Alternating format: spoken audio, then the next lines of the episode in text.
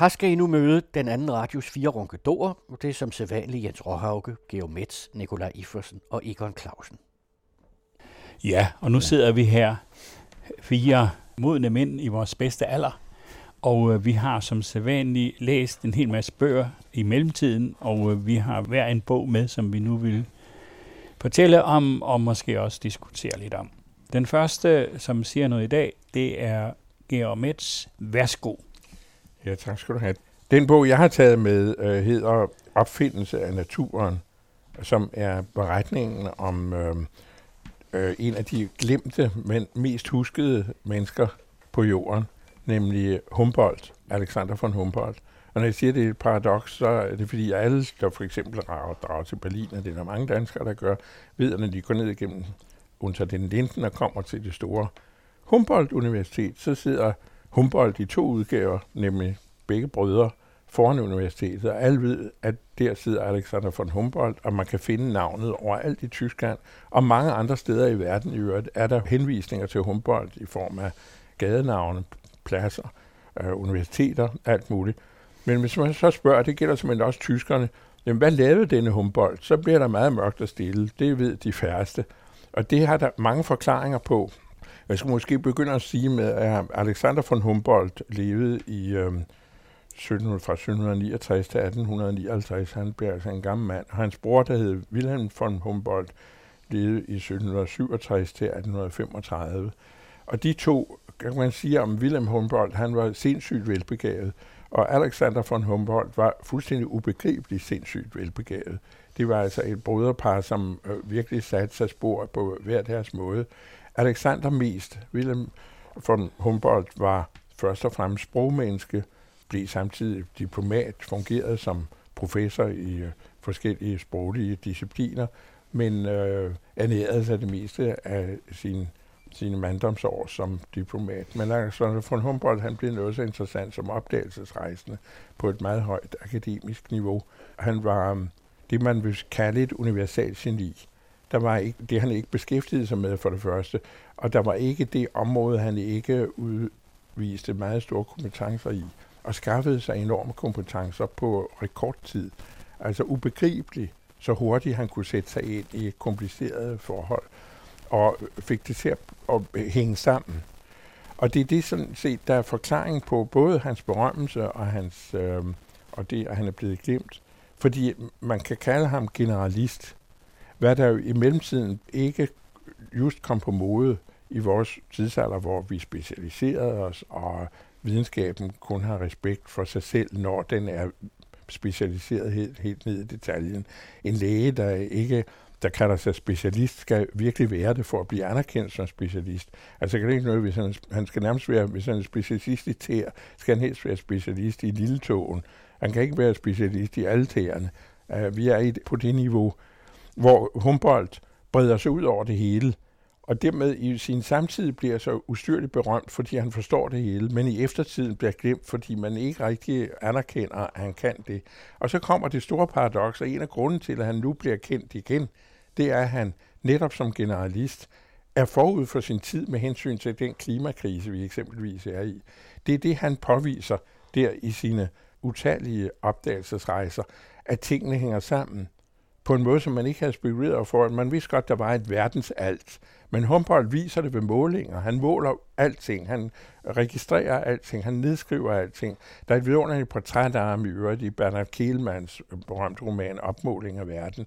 Og han, han kan ikke lade være. Han, han bruger en hver lejlighed til at måle ting. Måler temperatur. Når han er ude at rejse, når han sejler over Atlanterhavet, måler han temperaturen i havet og i luften øh, en gang i timen. Han sover aldrig.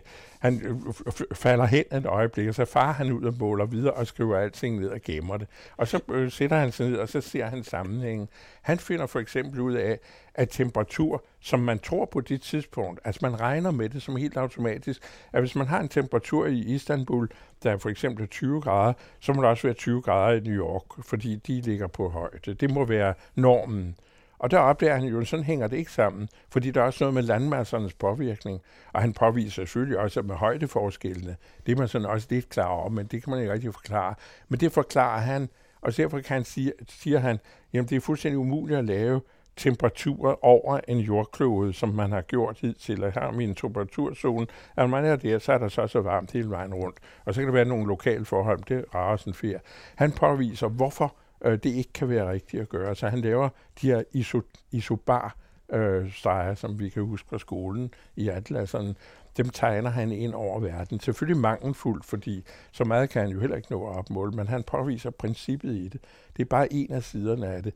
Øh, en af de ting, han opdager. Så berejser han Latinamerika, og han berejser øh, Sibirien, og undersøger mål og skriver og, og gør ved.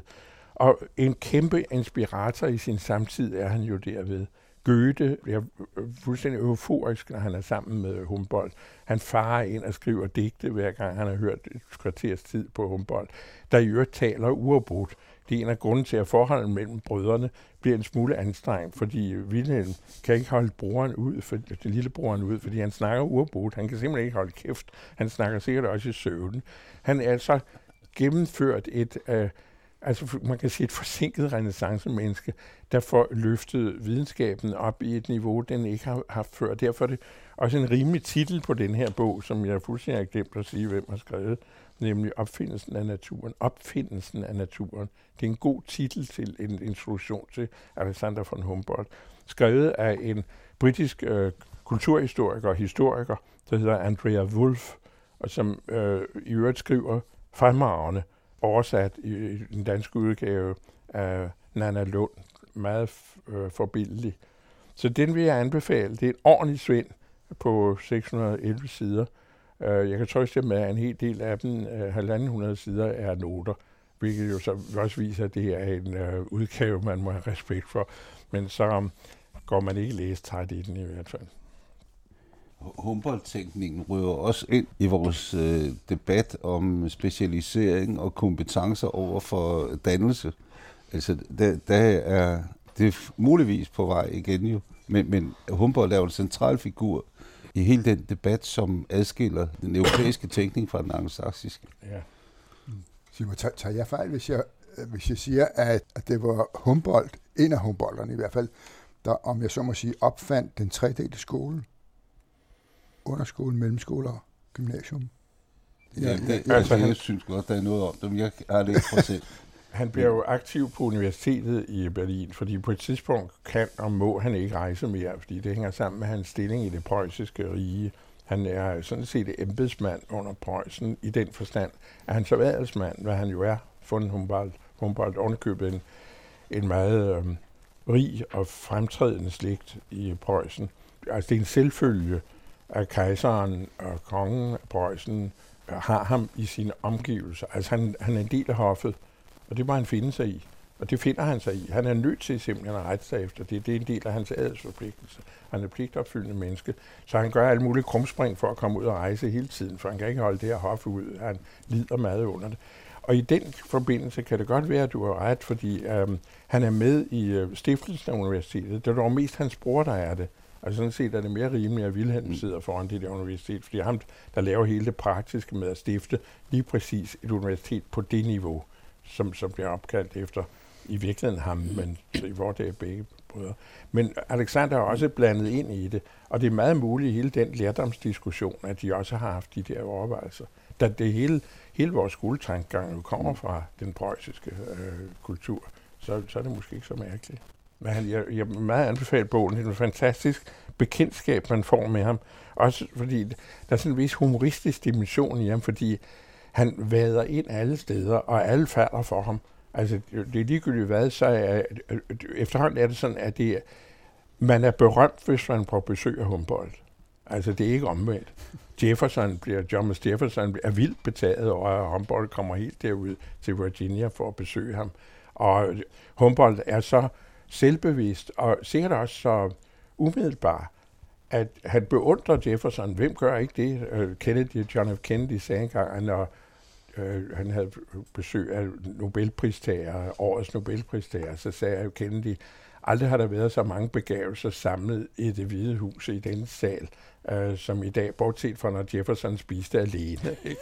Og det var sådan en almindelig opfattelse. Jefferson som en ustyrlig begævelse. Det opfatter Humboldt ham også som. Og alligevel sidder han over for den her mægtige mand, som på det tidspunkt er præsident for de forenede stater. Det er dog noget og siger til ham, jamen det er meget godt alt det her, og det er jo fint, de har bygget det her hus og alt muligt andet, men de er jo slaver, mand, ikke? Ja. Han er imod slaveriet, og han har så mange staver i livet på det her, fordi han, han åbent øh, bekender sin holdning, og det er jo en meget fornem holdning, fordi han jo også er barn af oplysningen, mm. at mennesket er defineret ved, at der er ens vilkår i udgangspunktet. Han er på den måde meget moderne, eller nogen vil sige, at han er frygtelig gammeldags, ikke? Det kan man ikke forestille mig, hvordan Dansk Folkeparti ville modtage her Humboldt. Men det er altså det, øh, jeg vil meget anbefale, det at det, øh, der er vist opløftende at man går hen og bliver glemt, og så bliver man husket igen på et tidspunkt, men på en anden præmis, som viste sig, at den oprindelige, han havde, var den rigtige. At i vores dage kan jeg sagtens forestille mig, at han bliver ophøjet igen for alvor, fordi man siger, Jamen, det var mere sammenhængende, vi troede. Vi er nødt til at se også videnskabeligt på det hele i en sammenhæng, hver eneste gang, vi beskæftiger os med noget. Vi kan jo se tendensen i det også med regeringen nu, der siger, der må ikke laves en lov, uden at det tænkes sammen med, med miljøet. Lad os se, hvad det, hvad det bliver til. Men tankegangen er jo i virkeligheden den humboldske. Mm. Du siger mig, Georg, løb han så ikke nogen staver i livet over for kirken, for eksempel? Jo, altså... Altså på grund af de ting, han, han, øh, erfaret, og som han øh, konkluderede på? Jo, det har han sikkert gjort, men øh, der har sikkert også været modstand mod ham, men han er så overvældende i sin begavelse og i sin, i sin produktion, at øh, det, det ligesom kommer til kort over for ham. Altså han, øh, han, får ikke, øh, han får ikke alvorlig modstand mod sig. Det gør han faktisk ikke. Da han, han er for stor. Ganske enkelt. Det lyder da godt. Det er jo lidt ligesom, jeg, jeg må læse noget om ham. Ja, det, er jo lidt, det er jo lidt ligesom Darwin. Der er jo også en, en, han er jo også barn i sin tid. Altså, der er mange, der siger, at da Darwin opdager det med evolutionen, Darwin er jo også meget inspireret af Humboldt. Ikke? Da Darwin øh, kommer med sine evolutionsteorier, så man siger, gud, så vil kirken der vil falde besvimet om. Det sker faktisk ikke. Altså han, er, han bliver øh, stærkt beundret også af den anglikanske kirke i England og uden at jeg ved det her, men så kunne jeg godt forestille mig, at det er lidt det samme i den tyske meget oplyste, tyske, det preussiske meget oplyste samfund. Ja. Mm. Nu vil jeg så sige, at der er jo stadigvæk kirkelige kreds, som kan blive meget oprørt over Darwins teori om evolutionslæren. Jo, tror du ikke, de er lidt til grin? Altså, jeg synes, jeg, jeg synes ikke, du skal bruge ordet lidt i den sammenhæng, her. Det synes jeg ikke. Men, men, men altså, diplomatisk ja, ikke. Nu, nu, jeg ved, nu den der bog, du har læst, ja, du sagde, at der var mange fodnoter og sådan noget i, og det mener jeg, hvis det er sådan en fortællende stil, så jeg, jeg betragter jo en hver fodnote som et øh, stilmæssigt nederlag. Jamen, jeg, jeg sagde forkert, fordi det er ikke fodnoter, det er noter. Altså, det er til at slå op og se, hvor havnen det fra, ikke? Altså ja. hun, hun er meget omhyggelig med at belægge det hele. Så, så man sige, det er en faghistorisk udgivelse, samtidig okay. med, at den er meget, meget øh, faktisk let læst. Den er også spændende, og den er også morsom, fordi manden er så storslået, at man ikke kan lade være med at grine af ham en gang. Men jeg kan godt forstå, at Kehlmann, Werner Kehlmann får inspirationen til at skrive morsomt om de her mennesker. Ja. Fordi der er noget fuldstændig fanden i voldsk ved ham, som ligesom Gauss, måske verdens største matematiker nogensinde. Ikke? Altså, de er simpelthen så overvældende, at det er jo lidt ligesom hos Andersen, hvor vi også øh, kan rigtig lade være med at grine af ham, fordi det simpelthen er så overstrømmende i begavelsen. Ikke? Det er så fantastisk, det manden gør, ikke? Altså, det er lidt det samme her. Jeg ved ikke, om Humboldt hos Andersen nogensinde mødtes. Det ved jeg faktisk ikke. Egon, jeg er ikke enig med dig med det, du siger om fodnoter, fordi fodnoten uh, giver jo forfatteren mulighed for at lave en digression. Ja, det og, og, og, og, det, og det synes jeg egentlig kan være meget velplaceret, for du kan springe dem over.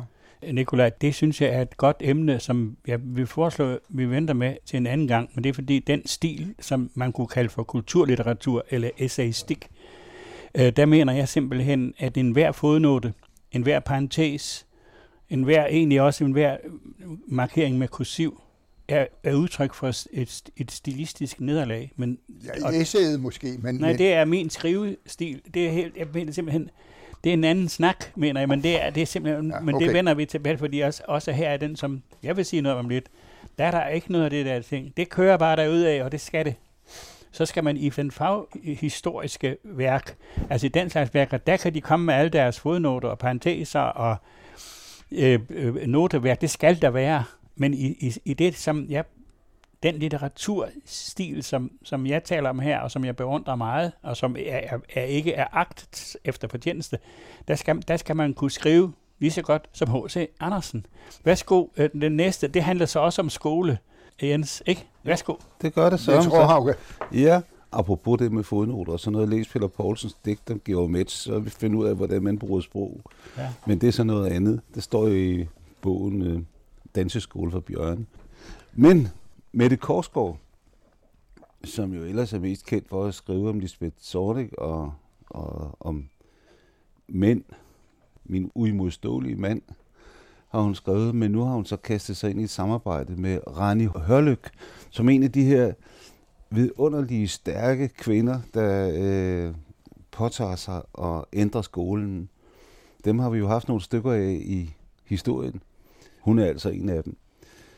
Hendes historie er, er spændende, fordi hun er adoptivbarn fra et indisk børnehjem, og øh, kom hertil øh, en enlig mor, der adopterede hende, og, og senere en lille søster til hende. Hun kommer hertil og får en vidunderlig barndom i Aarhusområdet, og øh, lægger ikke mærke til, at hun er anderledes end de andre, fordi hun er naturlig del af, af hele samfundet, indtil hun kommer i gymnasiet. Hun kommer anstigende til en gymnasieklasse, og der er kun én stol ledig, og der- der står for whites only på den. Og det er sådan et smæk i, i hovedet på hende, så hele hendes gymnasietid er, er for vidt farvet af, af den der grusomme oplevelse, hun har haft. Og den farver så også hendes tilgang til hele arbejdet med pædagogik, til hele arbejdet med mangfoldighed, med at alle er en del af fællesskabet og skal være det. Det er ret interessant at se øh, sådan et vendepunkt i et øh, lykkeligt menneskes liv, som hun formår at vende til at blive en dynamo i, i, i arbejdet. Hun øh, kommer til at arbejde på noget af det, man kalder ghettoskolerne. I Aarhus første øh, Nordskovskolen, hvor hun har vældig meget succes. Så meget succes, så Aarhus Kommune vælger at nedlægge skolen. Det, øh, det er en af de forunderlige ting, men, men det er vel egentlig det samme, der er overgået Rosinante, som nu så ud til igen at få et, et godt regnskab. Så skal de fusioneres. Så Nordskovskolen blev, blev nedlagt i forbindelse med Aarhus Kommunes ændringer af skolestrukturen. Hun kommer igennem nogle lærerår, inden hun er der, hvor, hvor hun er sammen med også markante ledere og konsulenter i Aarhus Kommune, men bliver så flyttet over til den skole, hvor hun er nu, altså, og det er den, der hedder Sønderskov skolen, tror jeg det er. Jeg kan ikke huske, om det er gård eller skov. I, i Viby. Og det er en lidt hård start, hun får, fordi øh, de har ikke bedt om at få hende som skoleleder. Hun bliver placeret i forbindelse med en omrokering af skoleleder på grund af de der strukturændringer. Og det er lidt hård kost for personalet at få påduttet en leder, øh, frem for øh, at være med i et ansættelsesudvalg. Og, og, og det, der er måske er det helt pudsigt ved det, det er, at hun siger, at hvis stillingen havde været opslået, så var det den skole, hun ville have søgt. Men det er de der psykologiske mekanismer, som vi også kender fra folkeskolereformen, der bliver trukket ned over hovedet på folk og sådan noget. Og så lever hun så til en vis grad op til den der topstyring, da hun sammen med en konsulent formulerer skolens værdigrundlag og stiller sig op foran personale og siger, at det er det. Hvor hun siger, at der, der er altså nogle ting, der bliver udvandet, hvis de skal opstå i rundkreds. Og det mener hun også her set i sådan bagklogskabens lys. Det ved jeg ikke, om man kan være helt enig med hende øh, om, men i hvert fald står hun det igen, og øh, efter 10 år, der, øh, der er stemningen i hvert fald vendt, så hun har formået at lave en skole, hvor elevernes øh, udbytte af undervisning målt i karakterer stort set er fordoblet. Deres øh, fravær er mere end halveret, og øh, hun laver øh, forældremøder ude i det her område med, med 96 procent øh, tosproget, hvor der er 100 procent deltagelse til forældremøderne fire gange om året. Så man kan altså ikke andet end sige, at, at det lykkedes hende at trænge igennem og lave en, en succes. når man så går ind og kigger, hvad er det for nogle mekanismer, hun har fundet, så apropos øh, Humboldt, hun har fundet nogle øh, angelsaksiske øh, koncepter, som hun har indledt et samarbejde med. Og det vil altså sige, at hun for så vidt laver en skole, der er fuldstændig strikket efter folkeskolereformen. Det er en helt skole. Pædagogerne er, har fået ligeværdigt arbejde med, med lærerne, og hun kører benhårdt på de her kompetencer, der kan måles. Samtidig med, at hun kører lige så benhårdt på den trivselsdel, at, at fællesskabet er overordnet den enkelte. Så, så hun laver altså en folkeskolereformagtig mønsterskole, kan man sige. Det, det er jo super spændende, at det kan lade sig gøre, synes jeg. Der, hvor jeg så kommer ind, når Humboldt nu er nævnt, det er, at jeg undrer mig over, at der kan skrives en hel bog, hvor begrebet kunst, begrebet kreativitet overhovedet ikke nævnes. At de her børn ikke øh, overhovedet til synligheden møder, eller i hvert fald, at det ikke fremstår i bevidstheden hos dem, der taler om skolen, at børnene har brug for noget mere end kompetencer. Og jeg kan godt huske øh, det fra diskussionen om sådan nogle hardcore læsematerialer og hensyn til arbejderklassens børn, som ikke kunne tale det middelklassefis med kunst og sådan noget.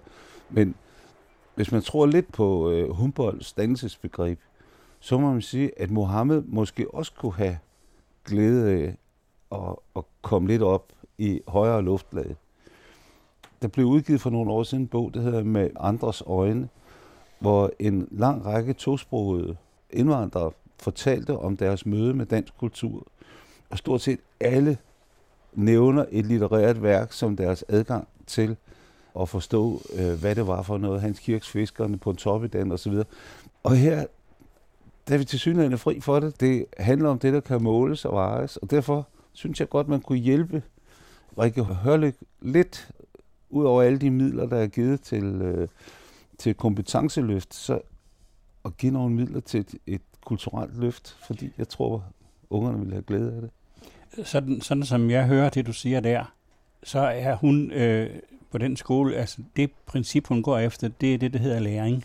Ja, ja. ja. Og, og det er jo rigtigt, der er jo et, et mindre tal, så vidt jeg forstår, i den danske skoledebat eller pædagogiske debat, som siger, at øh, når man går ud fra netop det der læring, så opretter man en verden, hvor man, eller man, man, man etablerer et sprog, som gør, at man er ude af stand til at tale om noget af det allervæsentligste, der foregår i nemlig det, som hedder undervisning som kan blive sat op som en modsætning til læring. Mm. Fordi læring, det er sådan, at man sætter et mål. Ikke? Fik du nået det, du ville? Og så siger man inden for det tidsrum, der du nået det, og så kan vi måle, om du har nået det. Og det vil sige, at man tror, man kan beskrive alt, hvad der skal læres. Det er ligesom i Kim Larsens sang, fik du set det, du ville. Det synes jeg er en tåbelig sætning. Da jeg, hvis jeg havde skrevet ned, da jeg var ung, hvad jeg ville se, så havde jeg var i dag været et fattigt menneske i dag. Jeg, jeg, jeg anede jeg da ikke, hvad jeg ville se. Og, og det mener man, det er det princip, som læringssystem, men undervisning, det er min, min store held, Biesta, som siger, at i undervisningen, der møder eleven og sammen med læreren noget, som vi ikke kan vide på forhånd. Og vi kan ikke vide, hvad en elev får ud af at møde et, et eventyr af H.C. Andersen. Det kan vi ikke på forhånd beskrive. Og det siger han, det kan kun ske i undervisningen. Og det, og det virker som om, at det her det er en læringsskole, og derfor er alt det med kunst og kultur udladt, fordi det etablerer en usikkerhed, det som Biersta kalder for den skønne risiko. Mm. Vi ved ikke, vi må løbe en risiko, både i undervisningen og i skolen og med os selv og i vores forhold til andre mennesker. Og det er åbenbart ud af det der, og derfor kan det godt være, at det er en god skole. Den gør så forældre trygge, fordi deres børn møder ikke noget, som øh, de ikke kender til.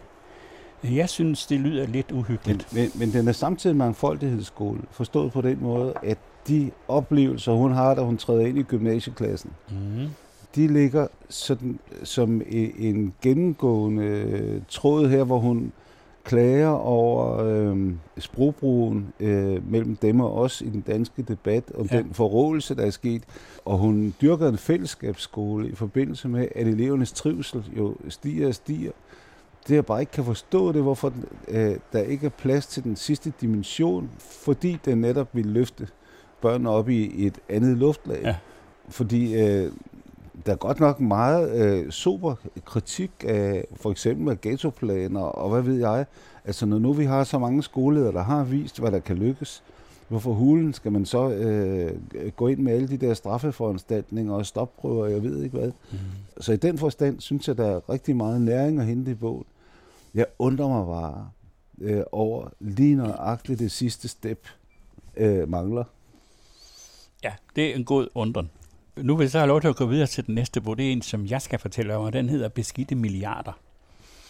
Og den handler om Danske Bank og hvidvaskskandalen. Og den er skrevet af tre øh, journalister, som har et formidabelt godt sprog. Bogen begynder sådan her. Alle tre projektiler ramte deres mål bag bilruden. Den ene borede sig gennem skjorten og dybt ind i brystkassen. Det andet ramte maven. Det tredje hovedet. Andrei Koslov havde netop taget plads på passagersædet i sin Mercedes, da gerningsmændene var trådt frem fra buskaget rundt om den øde parkeringsplads. Koslovs chauffør, Alexander Semjonov, var i færd med at lægge chefens taske i bagagerummet, da også han blev ramt. Første skud sad midt i brystkassen. Han nåede at vakle få meter, før endnu et skud, denne gang i ryggen, stoppede ham. Han sank sammen i en blodpøl på den mørke asfalt. Sådan begynder den her. Det lyder som en krimi, og det er det sådan set også. Det her, det var i Moskva i året 2008. Og ham der, Andrei Koslov, han var vicedirektør i den russiske centralbank, og han var i gang med at optrævle nogle forbryderbander og nogle øh, finansielle transaktioner, som var meget ulovlige og som var baseret på altså kriminalitet. Og så blev han altså stoppet her på den her plads i 2008. Og det får nogle konsekvenser for Danske Bank. Det fortæller de øh, meget pædagogisk og egentlig meget gribende og spændende om.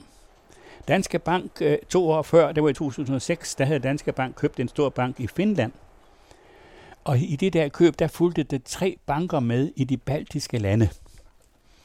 Men det var en detalje, som ikke rigtig interesserede øh, dem hernede i Danske Bank. De var så optaget af den der finske bank. Og øh, det var sådan i øh, København i hovedsædet, der var der ingen, der forstod eller talte estisk, eller russisk, eller lettisk, eller litauisk. I ledelsen i Danske Bank, der tænkte de, det er, det er altså for dyrt, det, det, det er for småt det der.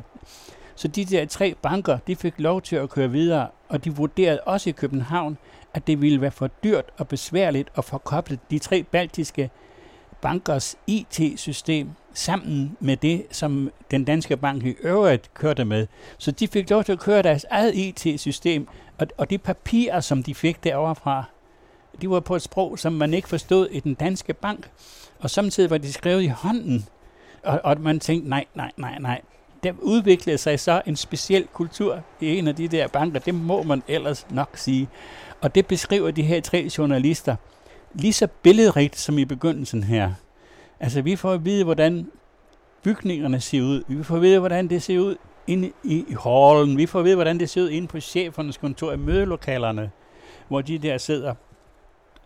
Og vi får også at vide, at øh, den russiske øh, vicechef i den russiske centralbank, han havde skrevet til Finanstilsynet i Danmark i 2007 og sagt, der er så noget galt. Der sker et eller andet med den bank der i, i Estland. I skal kigge nærmere på det. Og han skrev til Finanstilsynet i Danmark. Og Finanstilsynet skrev så til den danske bank og spurgte, hvad er det for noget?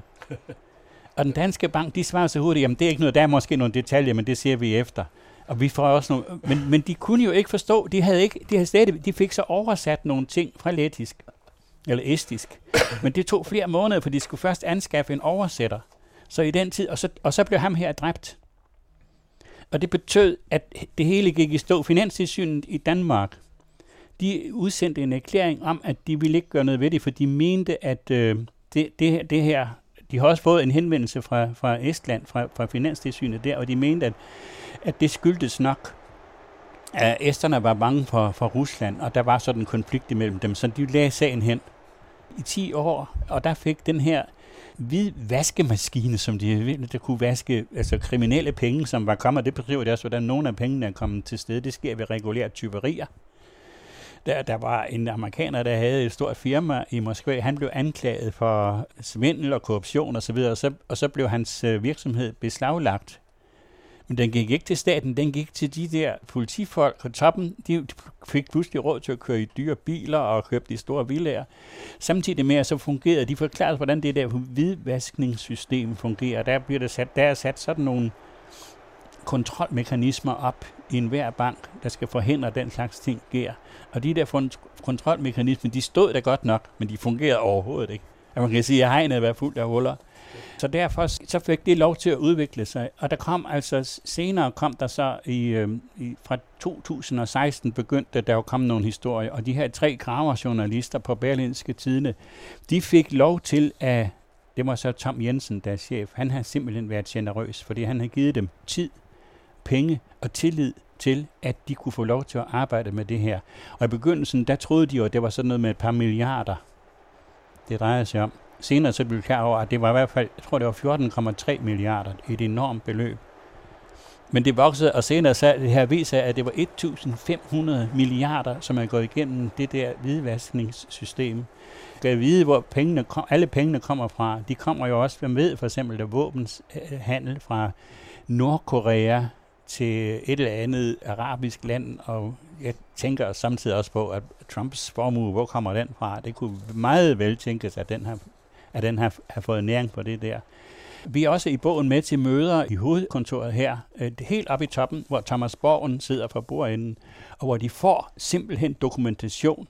Der er en englænder, som siger, at jeg har dokumentation. Jeg har tal. Jeg har bankudtog.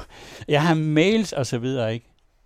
Og den danske bank reagerer ikke, og det er Thomas Borgen. Han siger, ah, det må vi lige vente og se. Det må vi lige øh.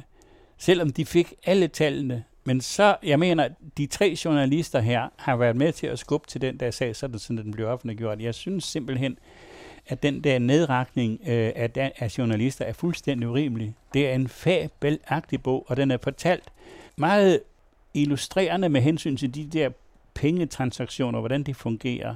Men som jeg sagde, så er den også fuld af af, af et godt sprog med billeder i. Altså, øh, hver kapitel åbner, altså for eksempel åbner der kapitel, det russisk byggede Ilyushin Il-75 fragtfly satte planmæssigt sine landingshjul på den stejende varme asfalt på landingsbanen i Bangkok. Sådan begynder et kapitel om våbensmugling. Og det er super, ikke? Så, så er vi med, ikke? uh, og, og, og, og, og de to, nej, jeg, jeg skal lige fortælle færdigt, fordi de her to, de her tre journalister, de finder jo også ud af, hvor stort og hvor omfattende det er. De kommer i kontakt eller arbejder sammen med en europæisk organisation af journalister, som graver. Og de har et mailsystem med krypterede mails. Og, efterhånden, som de her de rejser, de må så rejse ud og få fat, i får kilder, øh, som er, er meget svære at træffe. Og, og når de rejser ud, så, så slører de deres rute, de her tre. De, de køber flybilletter, men ikke over nettet undervejs, så betaler de ikke med kreditkort. De har kontanter med. Deres telefoner er lukket. De ringer ikke hjem. Deres familie ved ikke engang, hvor de er. Det sted for at de flyver til en lufthavn et sted, og det er det sted, hvor de skal træffe en, en mand, der vil fortælle dem noget meget væsentligt. Det ligger 500 km væk derfra. Men det er fordi, de ved simpelthen, at hvis ikke de passer på, så er der nogen, der vil gøre alt, hvad de kan for at spærre dem vejen. Og på den måde er bogen jo også en, en fremragende bog, men er som sagt også skrevet i et øh, rigtig godt sprog og øh, øh, med billeder som en kriminalroman, og den fortæller om en af de aller, aller største øh, skandaler i, øh, i Danmark. Den er, den er jo ikke færdig nu, den skandale, men øh, jeg kan kun anbefale den her bog. Jeg læste den ud i et sæk simpelthen. Det var en selvom det er sådan en frygtelig historie, så var det en stor fornøjelse at læse den. ja, man kan jo ikke lade være at tænke på, den der 1000 milliarder, ikke? Det. som er bedraget, bedraget. Det er sikkert mere ovenikøbet. Hvor er de penge så henne nu? Ja, de er jo havnet sandsynligvis enten på, altså de store villager på Mallorca og på de kanariske øer og de der, de der steder. Blandt andet er de havnet der, men de er sandsynligvis også havnet andre steder. Man ved, at den tidligere statschef i Ukraine, som jo både fuldstændig vildt luksuriøst og enormt smagløst, Nogle af hans pengetransaktioner er også beskrevet her. Så det er sådan nogen... Øh, Altså sagt med andre ord, det er ikke nogen, man kan inddrive. men det- dem får man aldrig igen. Det tror jeg ikke. Det tror jeg ikke. Det er jo også en fin moral. Jo, det men gælder bare man, om at gøre det i tide. det kan man Men- sige. Med, med hensyn til den stil, du siger, det, det er så velskrevet, sådan noget, det er jo en stil, som, øh, som historikere, danske historikere i hvert fald for mange år siden, jo er foragtet. Ja. Og den er i sin oprindelse vel egentlig anglosaksisk. Altså, for mange år siden, så skrev øh, den amerikanske journalist William Shire om øh, det tredje riges historie, og den er jo skrevet på den måde, Ja. at, at det er som en roman at læse. Det er sindssygt spændende. Men vi har jo det samme her i landet, øh, for eksempel med Peter Øby Knudsen, som jo har drevet historieforskning, men som skriver det i sådan en stil som den her. Han er jo en fabelagtig god skribent. Og derfor så er der også i historiske, rigtige, altså de, dem, der opfatter sig selv som de rigtige historikere, altså der er simpelthen en strid omkring det der, hvordan skal du formidle det? Fordi det, som de selv opfatter som en rigtig historiker, han skriver et sprog, som er det, det, det er sådan set ligegyldigt, hvilken stil det er skrevet i. Og det skal bare være orden i fodnoterne og det der, ikke? Og så kan han gå ud og føle sig som en akademiker. Og det samme har vi jo lige haft med, øh, med Buk Sventi, som har skrevet en bog om øh, Karen Bliksen i, i Afrika. En, en, øh, jeg har ikke læst den, men jeg har læst de fleste andre af hans bøger, og det er velskrevet, det løber rigtig godt. Og han har bygget på, det lægger han jo ikke skjul på, han har bygget på nogle, øh, nogle tidligere publicerede værker, som er netop sådan nogle med fodnoter. Og de der fodnoterfolk, de er jo simpelthen så sure på ham, for de synes, at han har taget det hele. Det har han også, men det er også velfortjent. Jeg kan lige tilføje noget fra sådan en intern viden, jeg har selv. Retorisk Institut, for eksempel Aarhus Universitet, eller ikke for eksempel Aarhus Universitet, de lægger ikke vægt på, om det er velskrevet, selv Retorisk Institut. Ja. Det er ligegyldigt, bare det overholder visse forestillinger om, Ja. ja. hvordan, hvad der er god videnskab. Men jeg vil sige, at i min pure ungdom, og jeg er jo på Historisk Institut som studerende sammen med desværre afdøde Jens Stavntofte, og vi afleverede jo opgaver med vores journalistiske baggrund.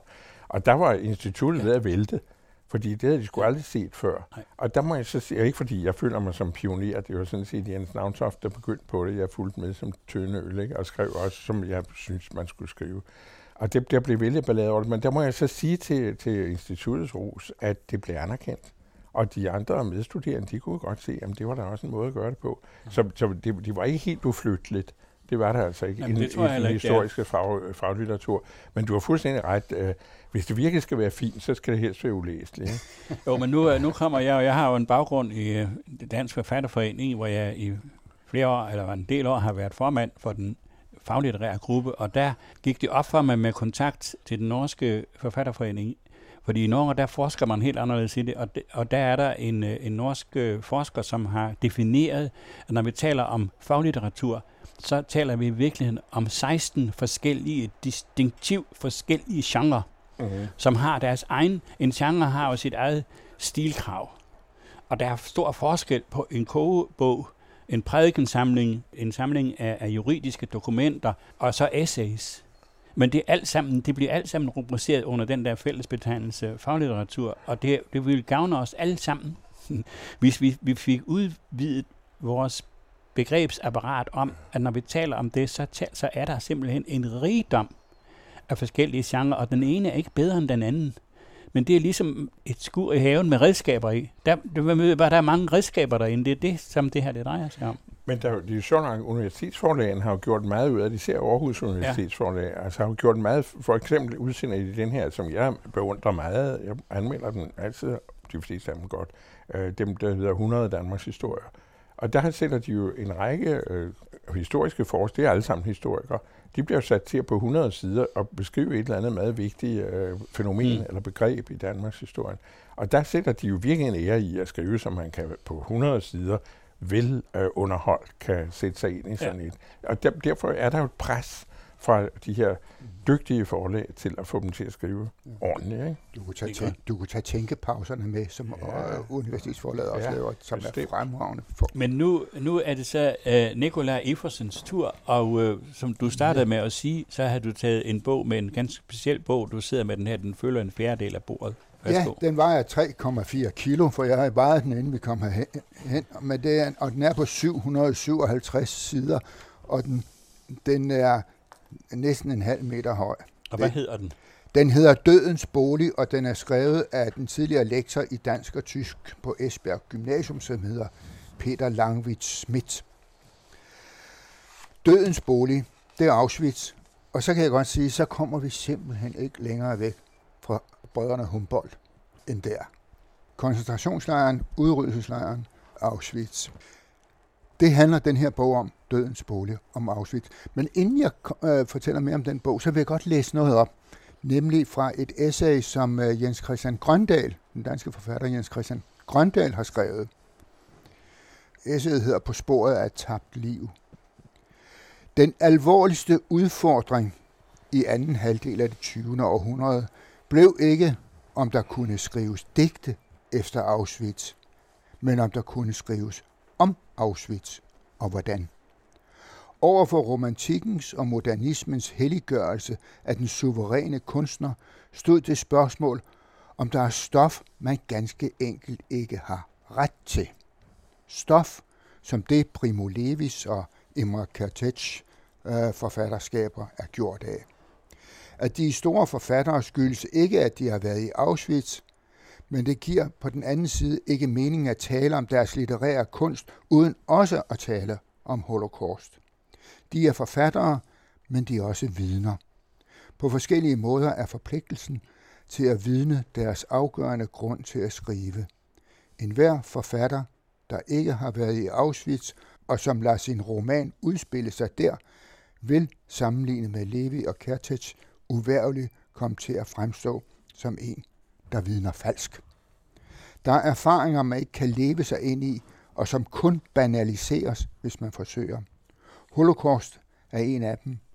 Man kan ikke mindes offrene ved at sætte sig i deres sted på den begrænsede indlevelsespræmisser.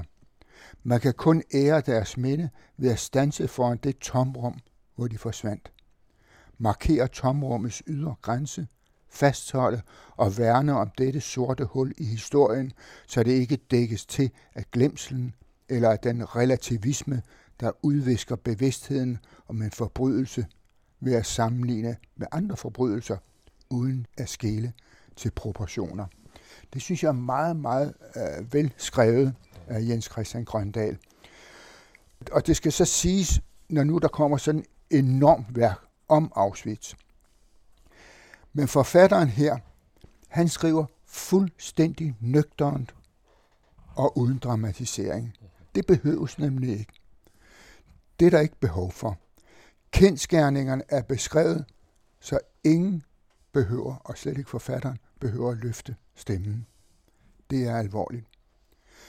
Mange steder i bogen er der så citater fra overlevende Auschwitz-fanger med deres erfaringer, og det er der, hvor man godt kan bruge dem, for de ved, hvad de taler om. Det, som øh, Grøndal jo siger, det er mennesker, der ikke har været der, de ved i virkeligheden ikke en snus om, hvordan det var.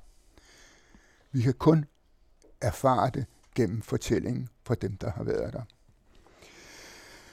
Det er et kolossalt værk, altså øh, både sådan øh, fysiske dimensioner, men det er også et meget vigtigt værk, en meget vigtig bog. Den øh, fortæller historien om IG Farben og om Siemens, disse store firmaer, som fuldstændig øh, vanvittigt udnyttede deres adgang til arbejdskraft. Han fortæller om, man tror det er løgn, Dr. Med, et fil, Josef Mengele, der lavede forsøg med tvillinger og med øjenfarver. Der er 36 kapitler i bogen. Der er et kapitel om stamlager, som det hedder, altså det vil sige selve Auschwitz, om Birkenau, som er det, man kalder Auschwitz 2, som ligger en halvsnes kilometer fra Auschwitz, og Monowitz, som er de store fabriksanlæg, hvor, hvor de lavede kunstig gummi, og jeg ved ikke hvad, alt muligt andet øh, til værnmagten. Der er kapitler om, om hvordan man, man straffede, om de medicinske forsøg, om jøderne, om de kriminelle, om cigøjnerne, om homoseksuelle, alle dem, der øh, blev slået ihjel i Auschwitz. Nej, de blev ikke slået ihjel, de blev myrdet.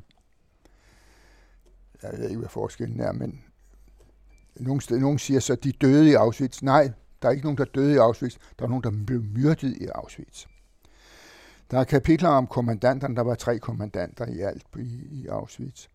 Og de udplyndrede de mennesker, som blev bragt dertil. Og så har han et kapitel om selve befrielsen, og har også et øh, faktisk meget stort øh, kapitel om retsopgøret. Det var selvfølgelig flere af dem blev, blev jo øh, henrettet efter øh, besættelsen. Øh, nogen nåede formentlig ikke frem til en henrettelse, men blev simpelthen bare slået ihjel. Og det øh, er svært at få ondt af det. Men øh, langt de fleste slap jo. Og øh, det har jo altid været et, noget af et moralsk problem, at der gik disse mennesker rundt i Tyskland, og det var både i øst og vest, som havde bogstaveligt talt blodige hænder. Men hvad, hvad skulle man gøre? Det var jo hele opgøret med, med nazismen var, var jo meget vanskeligt, at man, man kunne ikke slå dem alle sammen ihjel, eller sætte dem alle sammen i, i spjældet, fordi så, så, så brød alting sammen i, i, i de to lande. Uh, han citerer en dansk SS-frivillig, som uh, skulle hente en ny uniform i lejren, og det var i, i juni 1944, så det var sådan ved at æbe ud af. Han lavede en dagbog, den der SS-frivillige, og der citerer han blandt andet, at han skriver i sin dagbog, den dansker. I dag tør jeg ikke bede om tysk sejr, men om en retfærdig fred. Han blev dybt chokeret, og han har kun haft et ganske overfladisk blik på Auschwitz. Jeg vil til sidst sige, at denne bog, der får vi svarene på, hvem og hvordan og hvornår og alt det der. Men der er et spørgsmål, som øh, står tilbage. Og det er det spørgsmål, som består til evig tid. Hvorfor? Hvorfor i alverden skete det? Der har jo været et bud på det, som jeg synes, man skal have med her, fordi du netop selv nævner det der med, at her kommer modsætningen til Humboldt, og, og, dermed til oplysningen. Og der er jo altså en, efter min mening særlig, altså en, skal man kalde det en lidt pervert, ikke lidt, der vil jeg heller ikke sige lidt, en perverteret tankegang, der siger, at oplysningens konsekvens var netop Auschwitz. Det er jo altså mm. det, man kan kalde den, den skal vi kalde det den, den reaktionære konklusion på øh, oplysningen, på forestillingen om, at mennesker kan gøre noget for mennesker og kan få forbedre menneskenes tilværelse gennem oplysning. Her i landet er den tankegang jo i høj grad dyrket og opdyrket af, af Søren Krarup. Og der kan man så sige, synes jeg, ud fra det, den måde, jeg opfatter oplysning på, begrebet oplysning, og også den historiske oplysning, så vil jeg sige, at jamen, Auschwitz var forræderiet mod oplysningen. Det var forræderiet mod oplysningstanken. Det var destruktionen af oplysningen. Altså den stik, stik modsatte konklusion. Og ud fra den tankegang er det, man som historiker kan begynde så småt, så småt at udfinde årsagerne til det, som efter min opfattelse er mangesidige, og der er mange, der er mange ting, der løber sammen i den her spand på en uheldig måde, utragisk, ulykkelig måde, som fører til det. Men det er ikke, for at sige det banalt, så er det ikke nogen let udredning. Det er meget komplekst. Det var ronkedorerne i skikkelse af Egon Clausen, Nikolaj Ifersen, Georg Metz og Jens Råhauke, der præsenterede hver sin fagbog. Bøgerne er Dødens Bolig af Peter Langvich Schmidt, udgivet på People's Press, en skole for alle af Mette Korsgaard i samarbejde med Rani Hørlyk, udgivet på Gyldendal, Opfindelsen af naturen af Andrea Wulf, udgivet på Gads forlag, og Beskidte milliarder, skrevet af Simon Bensen, Eva Jung og Michael Lund og udgivet på Gyldendal Business.